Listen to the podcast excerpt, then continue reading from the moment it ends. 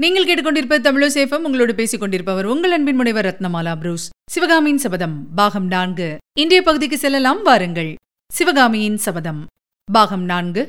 அத்தியாயம் சிதைந்த கனவு மங்கையர்க்கரசி அர்த்தராத்திரியில் அந்த புறத்துக்குள்ளே புகுந்த மாமல்லரின் காதிலே ஒலித்த யுத்த பேரிகையின் முழக்கமானது அந்த காஞ்சி நகரில் வாழ்ந்த லட்சக்கணக்கான மக்கள் காதிலும் ஒலித்தது. ஒவ்வொருவருக்கும் ஒவ்வொருவித உணர்ச்சியை அந்த முழக்கம் உண்டாக்கிற்று. அந்த நடுநிசி வேளையில் காஞ்சி அரண்மனையைச் சேர்ந்த நந்தவனத்தில் பிராய முதிர்ந்த ஒரு மனிதரும் கட்டழகியான ஓர் இளம்பெண்ணும் தனிமையாக உலாவிக் கொண்டிருந்தார்கள். வானத்திலே பிரகாசித்துக் கொண்டிருந்த சந்திரனோடு போட்டியிட்டுக் கொண்டு அந்த பெண்ணின் வதனச்சந்திரன் பிரகாசித்துக் கொண்டிருந்தது. யுத்தப் பேரிகையின் முழக்கத்தைப் போல் அந்த யுவதியின் உடம்பும் நடுங்கிற்று. பீதி நிறைந்த குரலில் அப்பா இதென்ன ஓசை? என்று கேட்டுக்கொண்டே அந்த பேதைப் பெண் தன் தந்தையை கட்டிக்கொண்டாள் குழந்தாய் யுத்த பேரிகை முழங்குகிறது. நான் உன்னிடம் விடைபெற வேண்டிய சமயம் நெருங்கிவிட்டது என்று அந்த பெரியவர் கூறினார்.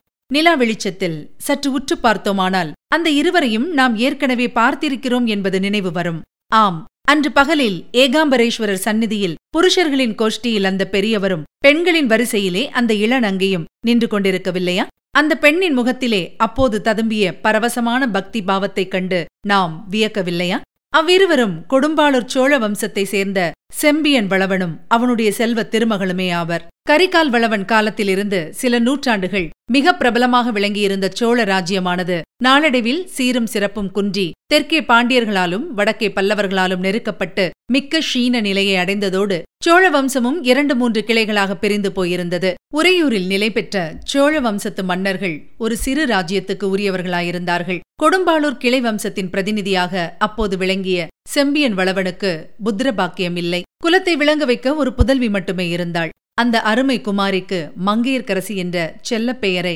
செம்பியன் வளவன் சூட்டினான். ஆசை காரணமாக தகப்பன் சூட்டிய பெயர் என்றாலும் பெண்ணை பார்த்தவர்கள் அனைவரும் இத்தகைய பெண்ணுக்கு இந்த பெயரே தகும் என்றார்கள். அப்படி தேக சௌந்தரியத்திலும் குண சௌந்தரியத்திலும் அவள் சிறந்து விளங்கினாள். தன்னுடைய ஆயுள் முடிவதற்குள்ளே தன் மகளை தென்னாட்டின் சிறந்த ராஜவம்சம் ஒன்றில் பிறந்த ராஜகுமாரனுக்கு கல்யாணம் செய்து கொடுத்து விட வேண்டும் என்ற ஆசை செம்பியன் மனத்திலே குடிகொண்டு இரவு பகல் அதே கவலையாக இருக்கும்படி செய்தது. இந்த நிலையில் வாத்தாபி படையெடுப்பு சைன்யத்தில் வந்து சேரும்படி தென்னாட்டு மன்னர் குலத்தினர் அனைவருக்கும் மாமல்லரிடமிருந்து ஓலை வந்தது போல் அவனுக்கும் வந்து சேர்ந்தது. செம்பியன் தன் வாழ்நாள் மனோரதம் நிறைவேறுவதற்கு இதுவே தருணம் என்று எண்ணி உற்சாகமடை அடைந்தான். இந்த தள்ளாத பிராயத்தில் அவன் போருக்கு கிளம்பி வந்ததற்கு முக்கிய காரணம் காஞ்சி நகரில் அச்சமயம் பல தேசத்து ராஜகுமாரர்கள் கூடியிருப்பார்கள் என்றும் அவர்களில் யாருக்கேனும் மங்கையர்க்கரசியை மனம் புரிவிப்பது ஒருவேளை சாத்தியமாகலாம் என்றும் அவன் நம்பியதுதான். அப்பா உண்மையாகவே என்னை இங்கே விட்டுவிட்டு போகப் போகிறீர்களா? இந்த பெரிய அரண்மனையில் முன்பின் தெரியாதவர்களுக்கு மத்தியில் நான் எப்படி காலம் கழிப்பேன்? ஒருவேளை யுத்த களத்திலே தங்களுக்கு ஏதாவது நேர்ந்து விட்டால் என் என்ன ஆவது என்று புலம்பினாள் செம்பியன் குமாரி மங்கையர்க்கரசி.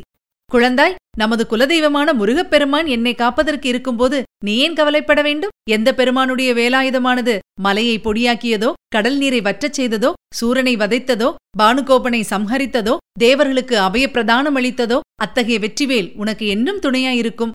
குழந்தாய் நீ கொஞ்சம் அதைரியப்படாமல் எனக்கு விடை கொடுக்க வேண்டும் என்று செம்பியன் கூறியதை கேட்ட மங்கையர்க்கரசி மெய்சிலிர்த்து பரவச நிலை அடைந்து நின்றாள். அவளுடைய பக்தி பரவச நிலையை தெரிந்து கொள்ளாத தந்தை அம்மா வேலும் மயிலும் உனக்கு துணையாக இருப்பதோடு மாமல்ல சக்கரவர்த்தியின் தாயார் மகேந்திர பல்லவரின் பட்டமகிஷி புவனமகாதேவியும் உனக்கு ஆதரவாக இருப்பாள். உன்னை தன் சொந்த மகளைப் போல் பாதுகாத்து வருவதாக எனக்கு வாக்கு தந்திருக்கிறாள். நீ உன் அன்னையை இளம் பிராயத்திலே இழந்து விட்டாய். புவனமகாதேவிக்கோ சொந்த புதல்வி கிடையாது. உன்னை தன் கண்மணியைப் போல் பாதுகாத்து தருவதாக என்னிடம் உறுதி கூறியிருக்கிறாள். ஆகையால் என் செல்வ மகளே நீ சிறிதும் கவலைப்பட வேண்டாம். போர்க்களத்துக்குப் போக எனக்கு தைரியமாக அனுமதி கொடு என்றான்.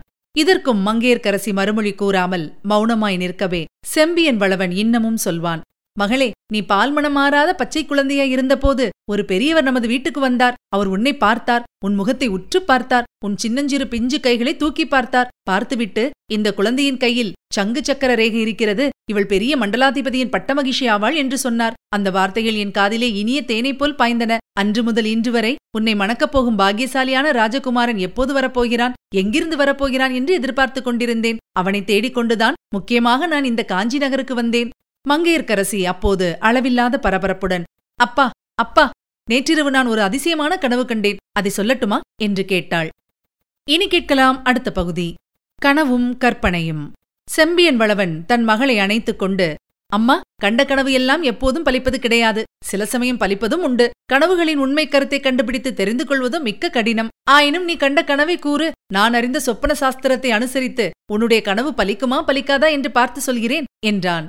மகள் கண்டது ஏதாவது துர்சொப்பனமாயிருந்தால் அதற்கு ஏதாவது நல்ல அர்த்தம் கற்பனை செய்து கூறி அவளுக்கு தைரியம் சொல்லிவிட்டு போகலாம் என்று செம்பியன் நினைத்தான். மங்கையர்க்கரசி அப்பா அந்த கனவை நினைத்தால் எனக்கு சந்தோஷமாயும் இருக்கிறது பயமாகவும் இருக்கிறது. இதோ பாருங்கள் இப்போது கூட என் தேகமெல்லாம் சிலிர்த்திருப்பதை என்று முன்கையில் ஏற்பட்டிருந்த ரோம சிலிர்ப்பை சுட்டிக்காட்டிவிட்டு மேலும் கூறுவாள். சில காலமாகவே என்னுடைய கனவில் அடிக்கடி ஒரு சுந்தரமான யவ்வன புருஷர் தோன்றி வருகிறார். அவர் என்னை அன்பு கணிந்த கண்களினால் அடிக்கடி பார்க்கிறார். வெளி உலகத்தில் அத்தகைய ஒருவரை நான் பார்த்ததே இல்லை. நமது மாமல்ல சக்கரவர்த்தியை காட்டிலும் அவருடைய முகம் களையானது. அவர் என்னை பார்க்கும் போதெல்லாம் நீ எனக்கு உரியவள் அல்லவா? ஏன் என்னுடன் இன்னும் வந்து சேரவில்லை? என்று கேட்பது போல தோன்றும். அப்போது என் நெஞ்சு படபடக்கும். உடம்பெல்லாம் பதறும். நேற்று நான் கண்ட கனவிலும் அந்த சுந்தர புருஷர் தோன்றினார். ஆனால் மிக பயங்கரமான சூழலுக்கு மத்தியில் அவரை நேற்றிரவு நான் கண்டேன். அவரை சுற்றிலும் பத்து பன்னிரண்டு பிசாசுகள் அம்மனமாக நின்று ஏதோ கோரமான சத்தம் போட்டுக்கொண்டு கூத்தாடின. அந்த பிசாசுகள் ஒவ்வொன்றின் கையிலும் மயில் இறகு கத்தை ஒன்று இருந்தது. சில சமயம் அப்பிசாசுகள் தங்கள் மத்தியில் நின்ற சுந்தர புருஷர் மீது மயில் கத்தைகளை வீசி அடிப்பது போல் தோன்றியது. அவர் பாவம் ஏதோ ஒரு தேக உபாதையினால் கஷ்டப்படுகிறவர் போல் காணப்பட்டார். இதற்கிடையில் அவர் என்னை பரிவாக பார்த்து இந்த பிசாசுகளிடம் அகப்பட்டுக் கொண்டு விட்டேனே என்னை நீ காப்பாற்ற மாட்டாயா? என்று கேட்பது போல் இருந்தது. நான் உடனே திரும்பி ஓட்டமாக ஓடினேன். எங்கே ஓடுகிறோம்? என்ற நினைவே இன்றி நெடுந்தூரம் ஓடினேன். கடைசியாக ஒரு கோவில் தென்பட்டது. அதற்குள் பிரவேசித்தேன். கோவிலுக்குள் அப்போது யாரும் இல்லை. அம்பிகையின் சந்நிதியை அடைந்து முறையிட்டேன். தாயே என் உள்ளம் கவர்ந்த புருஷரை நீதான் காப்பாற்ற வேண்டும் என்று கதறினேன். குழந்தாய் பயப்படாதே என் குமாரனை அனுப்புகிறேன். அவன் உன்னுடன் வந்து உன் விருப்பத்தை நிறைவேற்றுவான் என்று ஒரு அசரீரி பிறந்தது. அசரீரி சொல்லி நின்றதோ இல்லையோ? அம்பிகை விக்கிரகத்தின் அருகில் திவ்ய மோகன ரூபம் கொண்ட ஒரு பாலன் நிற்பதை பார்த்தேன். என் குமாரனை அனுப்புகிறேன் என்று தேவி சொன்னபடியால் வள்ளிநாயகன் தான் வரப்போகிறார் என்று எண்ணினேன். ஆனால் அங்கே நின்ற பிள்ளையோ விபூதி ருத்ராட்சம் தரித்த சிவயோகியாக காணப்பட்டார். இனிமையும் சாந்தமும் நிறைந்த குரலில் அந்த பிள்ளை தாயே என்னுடன் வா உன் நாயகனை காப்பாற்றித் தருகிறேன் என்றார். அந்த தெய்வீக குழந்தையின் திருவாயில் உன் நாயகன் என்ற வார்த்தைகள் வந்ததும் எனக்கு மெய்சிலிருத்தது. உடனே உறக்கம் நீங்கி எழுந்து விட்டேன். அந்த சுந்தர புருஷர் காப்பாற்றப்பட்டாரோ இல்லையோ என்ற சந்தேகத்தினால் இன்னமும் என் உள்ளம் துடிதுடித்துக் கொண்டிருக்கிறது. நான் கண்ட கனவின் பொருள் என்ன அப்பா? அதனால் எனக்கு ஏதேனும் தீமை விளையுமா? அல்லது நன்மை ஏற்படுமா? என்று புதல்வி கேட்டு வாய்மூடு முன்னே கட்டாயம் நன்மைதான் ஏற்படும் என்று செம்பியன் உறுதியாக கூறினான். சற்று நேரம் சிந்தனையில் ஆழ்ந்திருந்துவிட்டு அச்சோழர் பெருந்தகை மேலும் கூறியதாவது கண்ட கனவு ஏதோ தெய்வீகமாக தோன்றுகிறது. உன் மனதுக்கிசைந்த சுந்தர மணவாளனை நீ இங்கேயே அடையப் போகிறாய். அப்படி நீ அடையும் மணாளனுக்கு ஏதோ பெரிய கஷ்டங்கள் நேரலாம் என்றும் நமது குலதெய்வமாகிய முருகப்பெருமானின் அருளால் அந்த கஷ்டங்கள் எல்லாம் நீங்கும் என்றும் உன்னுடைய கனவிலிருந்து ஊகித்தருகிறேன் என் அருமை மகளே ஒரு விஷயத்தில் நீ உறுதியாக இருக்க வேண்டும். நான் இல்லாத சமயத்தில் உன்னை தேடி அதிர்ஷ்டம் வந்தால் அதை நீ வேண்டாமென்று தள்ளாதே. ராஜகுலத்தில் பிறந்தவன் எவனாவது உன்னை கரம் பிடிக்க விரும்பினால் அப்படிப்பட்டவனை மணந்து கொள்ள இப்போதே உனக்கு நான் அனுமதி கொடுத்து விடுகிறேன். போர்க்களத்திலிருந்து நான் உயிரோடு திரும்பி வந்தால் உன்னையும் உன் மணாளனையும் பார்த்து ஆனந்த கண்ணீர் சொரிந்து ஆசிர்வதிப்பேன். ஒருவேளை போர்க்களத்தில் உயிர் துறக்கும்படி நேரிட்டால் ஆவி வடிவத்திலே திரும்பி வந்து உங்களை ஆசிர்வதித்துவிட்டு அப்புறம்தான் வீர சொர்க்கத்துக்கு போவேன் இவ்விதம் கூறியபோது செம்பியன் வளவனின் கண்களிலிருந்து கண்ணீர் தாரையாக பெருகியது. மங்கையர்க்கரசியும் தந்தையின் விசால மார்பில் முகத்தை பதித்துக் கொண்டு விம்மினாள்.